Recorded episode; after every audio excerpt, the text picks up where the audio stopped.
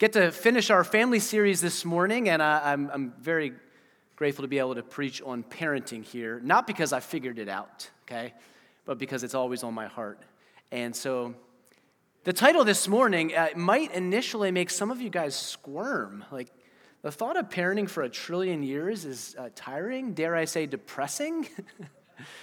but this is not a sermon on helicopter parenting, okay? This is the idea that parenting should be done with eternity in mind.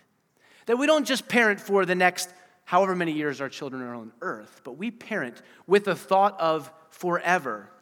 And parenting is about more than just setting our kids up for success or you know, seeing them become healthy, well-adjusted adults who function in society, although we hope at least that happens, right? It's about more than that. It's about more than behavior modification. Just having kids that sit there and do the right stuff and don't embarrass us. Parenting is discipleship. In the Bible, it is discipleship. It's probably the, the, the, tightest microcosm of discipleship. You are trapped in that house with those people. And as a parent, we're called to disciple our children. So, to illustrate the eternal effects of parenting, I want to try something this morning. And I want you to raise your hand if you became a Christian in the context of a Christian home. So, you know, you, you received Christ, you trusted in Jesus as Savior, and your family was Christian, at least one of your parents at the time when you became a Christian. Raise your hand if that's true for you. Okay, keep your hand raised, look around the room, and just check that out. I don't know of a mission field with a higher rate of evangelism. That's good, you can put it down. But that just goes to show you the effect of a Christian parent. Now, we all know as parents that we are not in control and God is sovereign over salvation and our kids' hearts and whether they follow Him or not. But that just shows you that oftentimes God uses Christian parents to produce Christians and to disciple them. Ultimately, God's in control of that. I want you to turn with me to Genesis chapter 22. So go ahead and find uh, the first book in the Bible. So go back to the beginning, and we're going to be in chapter 22. So make your way there. And a parenting sermon from Genesis, I think, should begin with a flashback to Genesis 1. Because after God created Adam and Eve, he said to them, Be fruitful and multiply. That was his command to them. That was the creation mandate to have children and fill the earth with little image bearers, people who represent God. But before they can even start multiplying, something happens in chapter 3, which is a game changer and that is that they disobey God, they fall into sin. And once they do that, relationships are fractured. The whole universe is affected by sin. And of course, we have husband and wife at each other, we have siblings at each other, we have parenting affected by the fall. Sin has changed everything. Think about it this way the very first example of parenting in the Bible Adam and Eve raising Cain and Abel. We all know how that turned out. Okay, so the parenting track record from the very beginning, 0 and 1. And parenting is hard, it is, it's difficult, and we can look all the way back to the beginning to see that. And the reason it's so hard is because we're all sinners. Parents are sinners, children are sinners. We're all sinners. And I think you've picked that up from our series so far when it comes to this idea of family. Sin has affected everything. Well, as Genesis continues, families continue to multiply and they're doing what God told them to do. There's one particular family whose multiplication is absolutely vital for God's plan. God's plan for humanity is centered around this family, Abraham and Sarah, and God says, I'm going to use you to start a whole new nation. Except it's hard to start a nation when you can't even have one child. And so they have some struggles, and 30, 40, 50, 60, 70, 80, 90 birthdays come and go, and they have no children. And their, their, their, family math did not include multiplication. I just want to pause for a moment. I want to say that there may be some in here this morning who you're a couple, you want to have children, like you know that that's your heart. For whatever reason, God hasn't allowed that yet. He hasn't provided you with children. And I want to say that Abraham and Sarah, they understand. They understood and I don't know what God's got in the future for you, but I know that sermons like this, I know that family series can be kind of painful. It can be a reminder. I just want to say that you're not in a holding pattern until that happens. God's got something for you. I also want to say that the creation mandate that God gave to Adam and Eve was actually given to humanity to raise image bearers. And as a parent, as a former youth worker, I know that it takes more than just parents to lead children to Christ, to lead children to a healthy relationship with God. So I just want to say, all of you, we're all in this together. If you put into practice the principles that I'm going to talk about, we'll see children in this church and the children in your lives, whether they're nephews or nieces, you will see them love Jesus. So please know that this is a group project, that we are all in this together, but I understand it's sensitive for some individuals.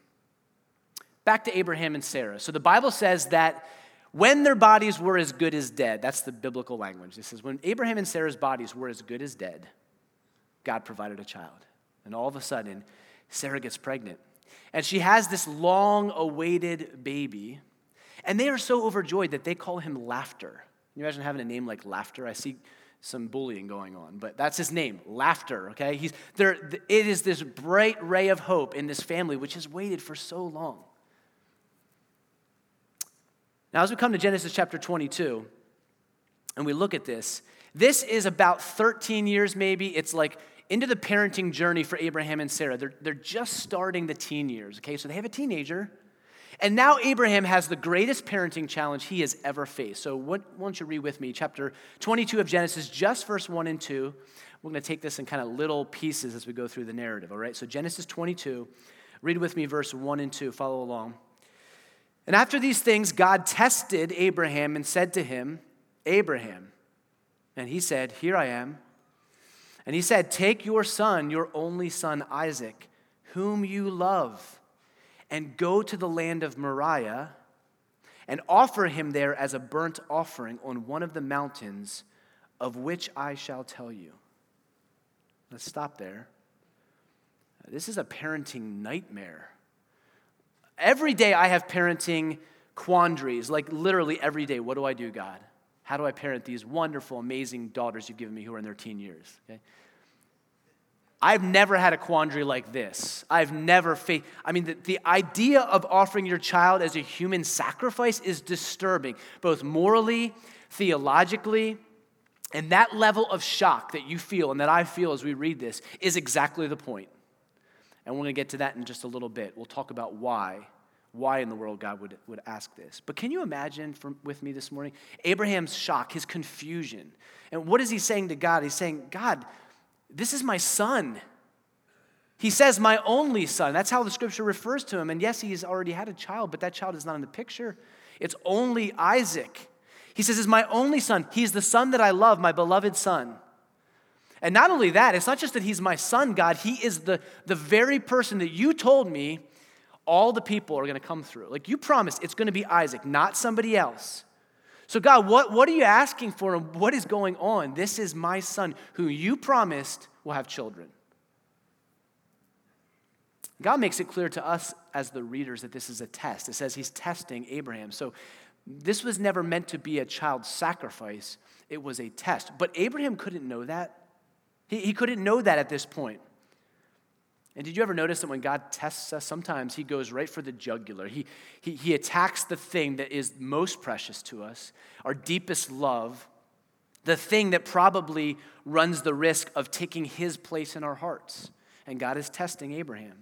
Let's read verses 3 through 5 and continue in, in the story here. Verse 3, 3 through 5. So Abraham rose early in the morning, saddled his donkey, and took two of his young men with him and his son Isaac. And he cut the wood for the burnt offering and arose and went to the place of which God had told him. And on the third day, Abraham lifted up his eyes and saw the place from afar. And then Abraham said to his young men, Stay here with the donkey. I and the boy will go over there and worship and come again to you. Well, Moriah is about 45 miles away. It's a three days walk. And I, I, can only imagine as each step that Abraham takes, what is he thinking, you know? Maybe he's thinking with every step, he's just recounting the promises of God. And, he's, he's remembering through Isaac, your descendants will come.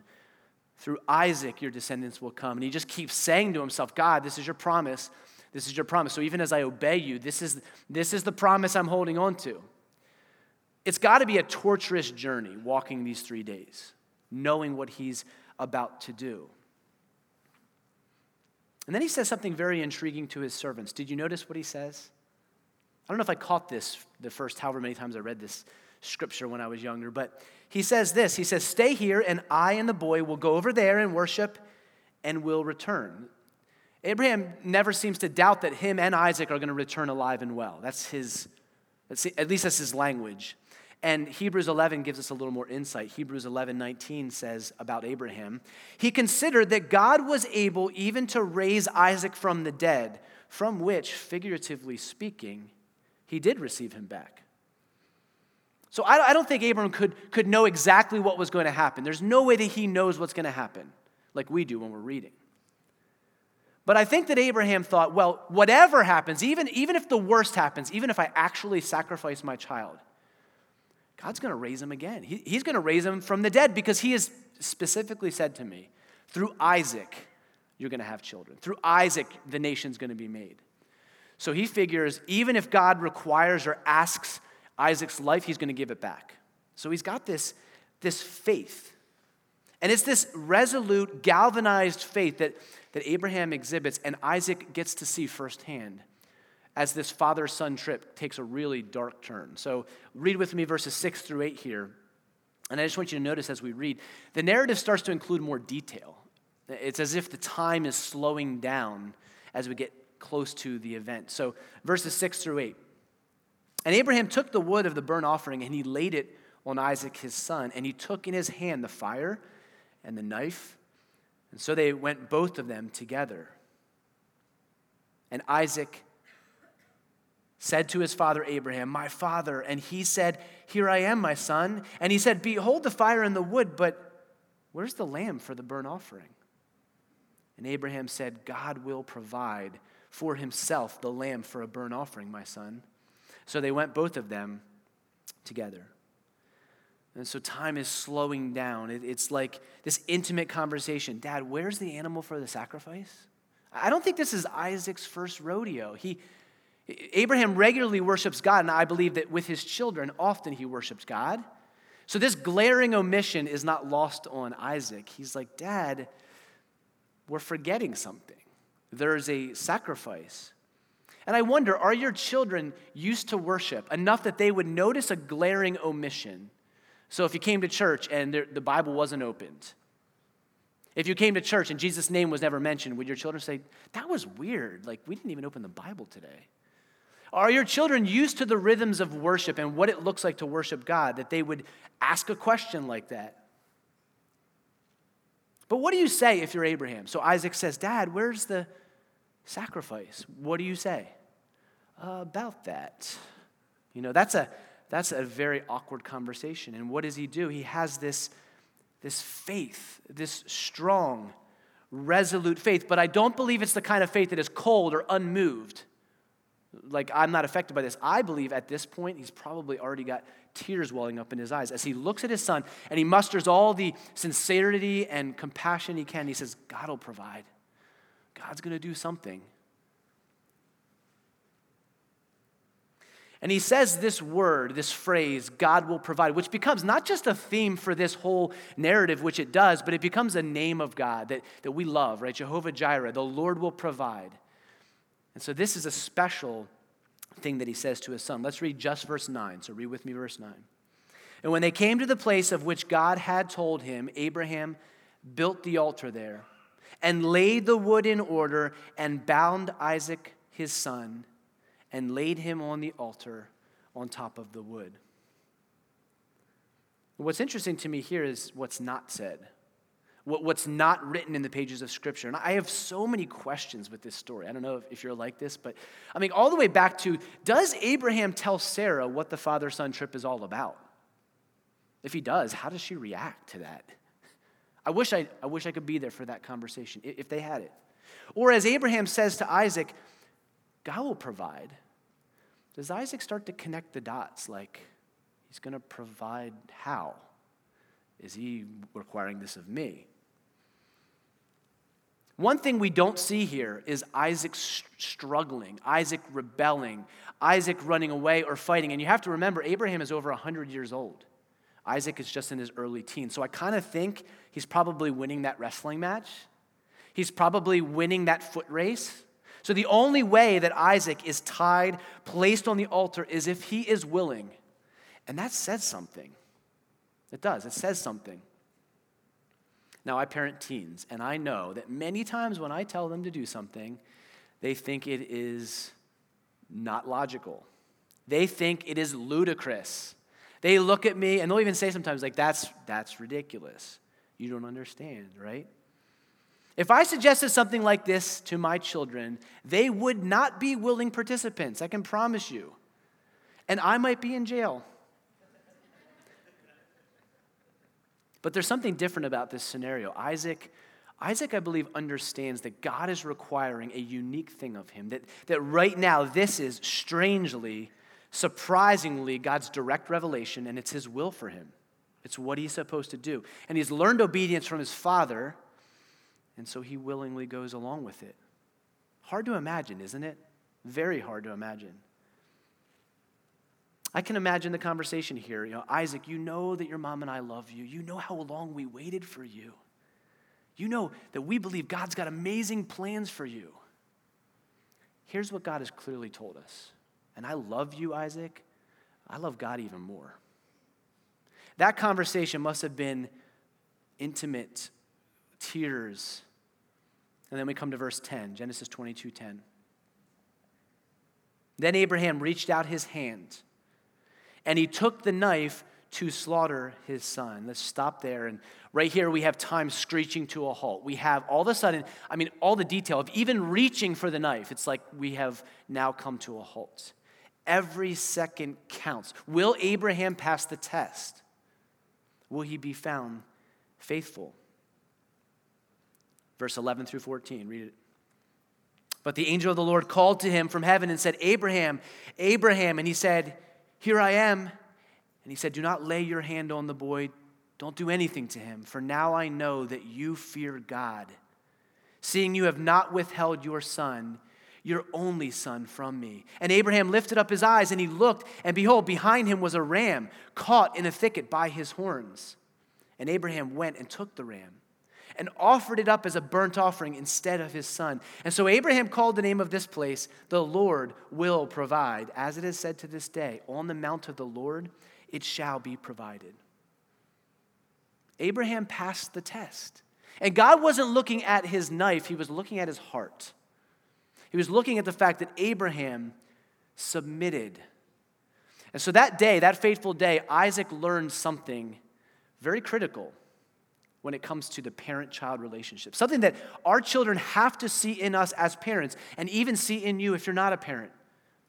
And that is that the number one priority in Abraham's heart was God. It wasn't Isaac. It wasn't anything else. It was God because the only way you do that is if you love God most. If you decide, I'm going to obey God, even though it seems crazy. He's calling me to do this. Parenting is not child centered, it's not parent centered either, it's God centered. That's effective parenting where we make God the center of our life, where Jesus Christ is our everything.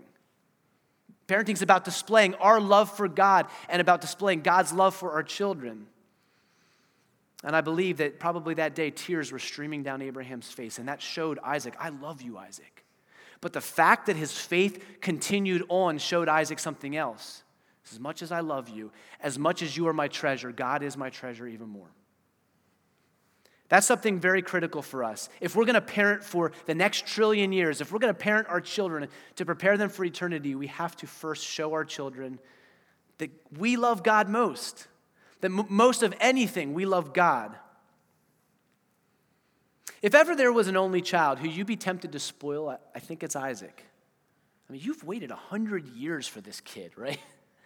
Just think about all of the toys in his playroom as they're waiting for him to be born. He's got everything from Lincoln Logs to Nintendo Switch. Okay? I mean, 100 years of toy, like he, they're waiting and they're waiting and they're so anticipating. You want to talk about a golden child? All the hopes for the nation of Israel rest on this kid, on this guy. And so, yeah, they loved him. Yes, they cherished him. I'm sure that Abraham and Sarah told Isaac how special he was. He was special. But as special as he is and as treasured as he was, he was not their greatest treasure. And mom and dad, would your children say that about you? Would they say, you know, my, my parents love me, yes, but they love God even more? Would your kids look at you and, and, and by your life see you showing or displaying a love for God that, that, that's supreme? I remember that Johnson and Johnson commercial, right? It's, it, there was a bunch of them, and the tagline was, "Having a baby changes everything," and it does. It really does. But it should not change our hearts towards God. It shouldn't change our priorities, so that now our world is completely revolving around this being, rather than worshiping God. If anything, children should cause our worship to well up and say, "Thank you, God, for this amazing gift that you've given me. I love you more because of this." But isn't it hard, parents, because your life radically changes? Like before you have a baby, you can stay up till 2 in the morning if you want. And you go to bed at 7 p.m. if you want. And then pretty soon you don't have a choice. You know, and you're getting up every couple hours and all that stuff. And in this day, you know, of video baby monitors, which I think almost everyone has, I never had those things, or European fancy strollers where you like one button, it's like, it's like a transformer, and then you like put it in your car. It's amazing. I've seen these things in that world, it's hard not to make it all about our children. I mean, I just visited my brother. They, they just adopted a, an infant baby, a newborn, and they have a Keurig for their baby. It's like this little baby formula. You go up to it, you put the bottle, you push the button, and it comes out perfectly warmed, exactly the right temperature. Don't even need to test it on your wrist, I don't think. I mean, it's amazing, but it's easy for the world to be all about a baby, isn't it? All about your child. And for some couples, just the thought, the prospect of having a kid can, can become the center of our world. It can take over, right? And Abraham and Sarah understood that. And maybe you'd say, well, don't worry, Pastor, my kids are not the center of, the, of my world. Like maybe at one point, but parenting's lost, lost its luster. I'm good now. like, there's no way my parents are the center of my world. I'm just trying to survive this whole thing. And for you, I would say, well, then what is the thing that makes you most happy? What is the thing that you get really excited about? It might not be your kids, but it's probably something. And here's the crazy thing you can fool a lot of people, but it's hard to pull one over on your kids. Because your children see you in your best and they see you in your worst. They see you here in church singing things like, Beautiful Savior, I'm yours forever. Jesus Christ, my living hope. We just sang that. And I hope that you sincerely mean that when you sing that. Your kids see that, but they also see you the rest of the week and they see what you get really pumped about. They see what you really love. They know how excited dad gets when that sports game is on and Cody Parkey is about ready to miss again. Too soon? Sorry. They see how you take care of your car. They they see how much you love your new iPhone or, shopping or what, whatever. They, hopefully see your love for the, your family.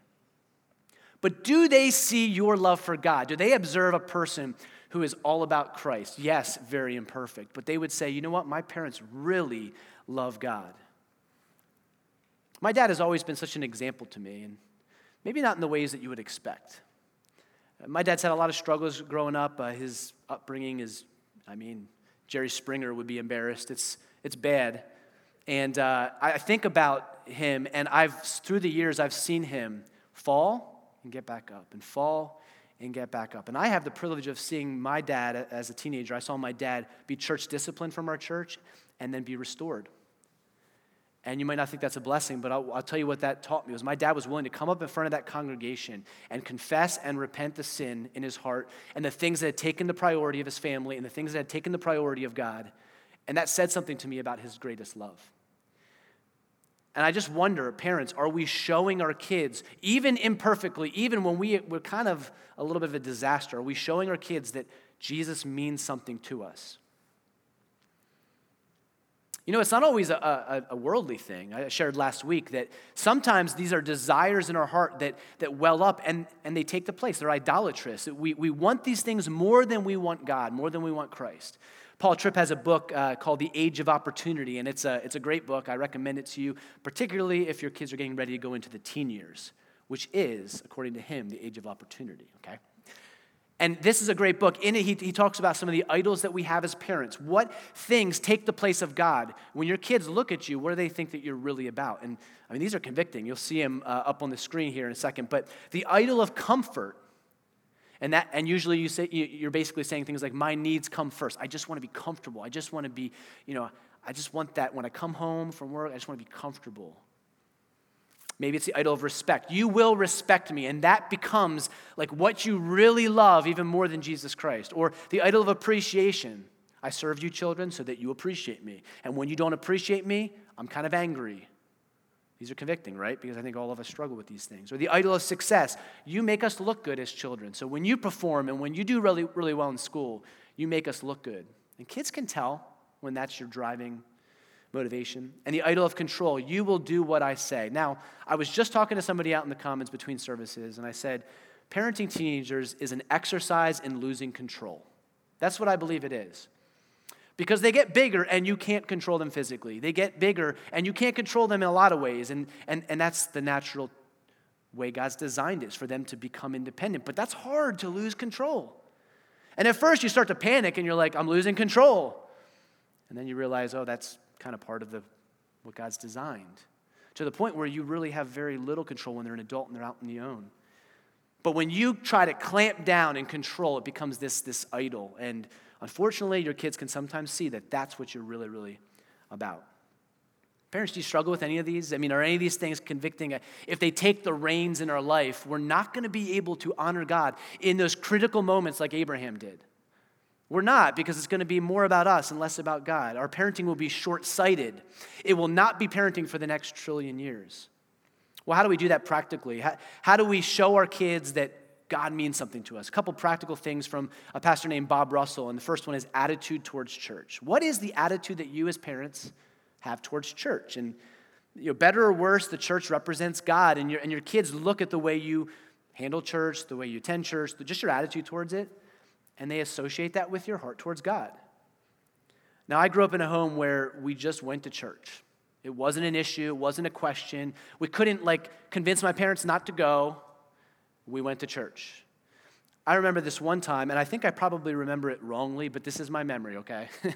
I shared a story uh, a while back about when we were on the way to church one time. My dad, me, and my two other oldest brothers in his dilapidated pickup truck, his work truck, which had a door that just came open sometimes, just came open. So we went around a corner very slowly in the middle of town, but we went around a corner and the door popped open, and whoop, there goes my one brother whoop, there goes my second brother. And I'm holding on to the gear shift. My dad's like grabbing me. And, and uh, this is how I remember. I remember him collecting us, putting them back in the truck, and driving to church. I don't think we went home. Now, my mom says, No, Mark, no, we wouldn't have done that. We, we, we took you. I remember being in the foyer and having, like, my brothers had knee uh, rips in their, in their pants and there was blood on their knees, and they just went in the bathroom and, like, cleaned it up. And then we went to church. That's how I remember it. Now, if it's not true, um, it wouldn't be that far out of reason, okay? My parents just went to church. This is what we did. And we had a pretty dysfunctional family at times. Don't get the wrong idea. But what I learned was church was part of the rhythm. It's just what you do as a family. Just, it's our worship to God. And so I grew up in that kind of home. And, and it's not hard for me to go to church. I'm kind of paid to do that too. But still, like, I, it's not hard for me because it's part of the rhythm. It's what I learned.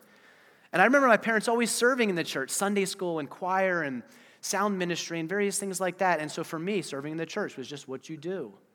And I just say, parent, if, you, if your attitude towards church is negative or it's ambivalent, haphazard, whatever, don't be surprised if your kids grow up and their attitude towards Christianity is haphazard or ambivalent or negative. How about atmosphere in the home? What is your atmosphere in the home? That's a way to show that you love God. Think about this Deuteronomy 6 and 11. I encourage you to read those later today. Great passages that teach us parents how to have conversations. It says, basically, when you lie down, when you rise, when you sit in the house, when you walk by the way, pretty much there's no time that's off limits. Just talk about things with your kids, have conversations about God. So you're watching a movie together, and the worldview is really worldly, like oppressive. You know what I'm talking about? It might be a subtle thing, but you're just feeling that as a parent, like, oh my goodness, Maybe it's all about image and you just want to t- tell your girls, like, okay, but pause the movie in the middle and then discuss it. Kids really like this when you pause a movie in the middle and let's talk. Let's discuss this. So, like, yeah, this is so stupid. Um, but at least, at least they'll know mom and dad care about these things. Mom and dad love me enough to talk about this. They love God. Maybe you're driving in the car with your child and you know they have their earbuds in and stuff, and that's okay sometimes. I don't, you know, whatever. But sometimes ask them to take them out and have a conversation with them. And my advice would be parent, before you, when you know you're going to drive with your child, just you and them, think about what you're going to say beforehand. Uh, think about something you read in your Bible or, or your devotions or something, and then plan to talk about that and say, hey, I read this the other day. Because I found that when I don't have a plan, sometimes it's like it's a couple words and it's like, oh, whatever, you know. Um, so that's the idea. Wherever you are, talk about the Lord. Have these conversations. That's atmosphere in the home. And then the third one is adherence to God's commands. And the thing about this is, Isaac learned that his dad obeyed God, he kept his commands.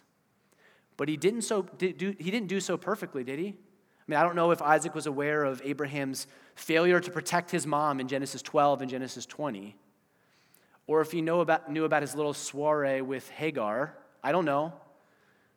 But Abraham didn't obey God perfectly. And so, what I want to say, dad, mom, whoever you are, if you have influence on children, obeying God means obedience to God in a real way, not in a fake way.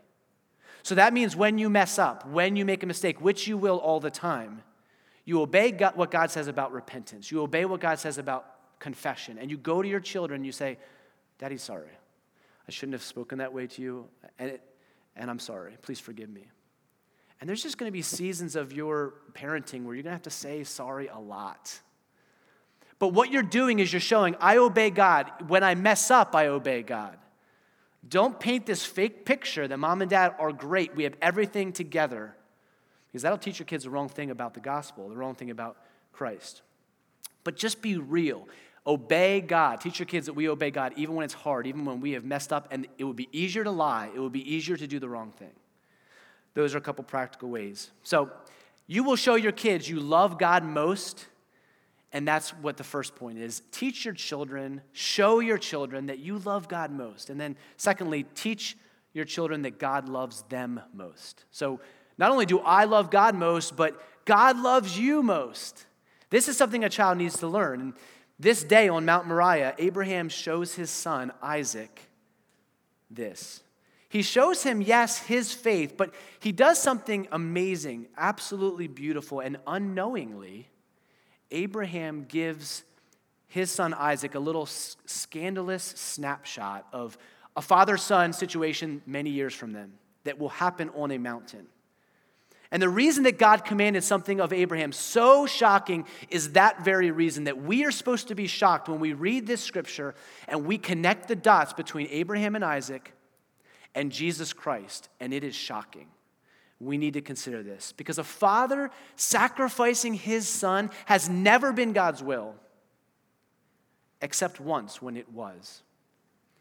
These crucifixion overtones in Genesis 22, you can hear them. Did you notice when we were reading through the scriptures? A father and his only beloved son, the long walk up a mountain, a son carrying wood, a willing sacrifice, a substitute even the mountaintop itself, many scholars believe Mount Moriah is the very place that Jesus died on the cross, Calvary. But here's the scandalous part of the story. If you go to the crucifixion of Jesus, just before that, Jesus is submitting himself to the cross and he pleads with his Father in Gethsemane. And he says, Father, if there is any other way, if there's another way, would you please make that way? Deliver me. I don't the human part of me does not want to go to the cross. Deliver me. Except he's not delivered. Except when he cries out, he does say, Your will be done, not mine. And God makes it clear that his will is for him to go to the cross. Because, see, there had to be a sacrifice, and Isaac could not be that sacrifice for us. And you and I cannot be that sacrifice. It had to be a perfect sacrifice, the perfect Son of God. So, if it is unimaginable to think about Abraham, who is a sinner, sacrificing his son Isaac, who is also a sinner, it is far more un- unimaginable that the holy God would actually sacrifice his perfect, obedient, beloved son, Jesus Christ. There was no ram in the thickets for Jesus that day. There was no substitute for Jesus because Jesus is the substitute.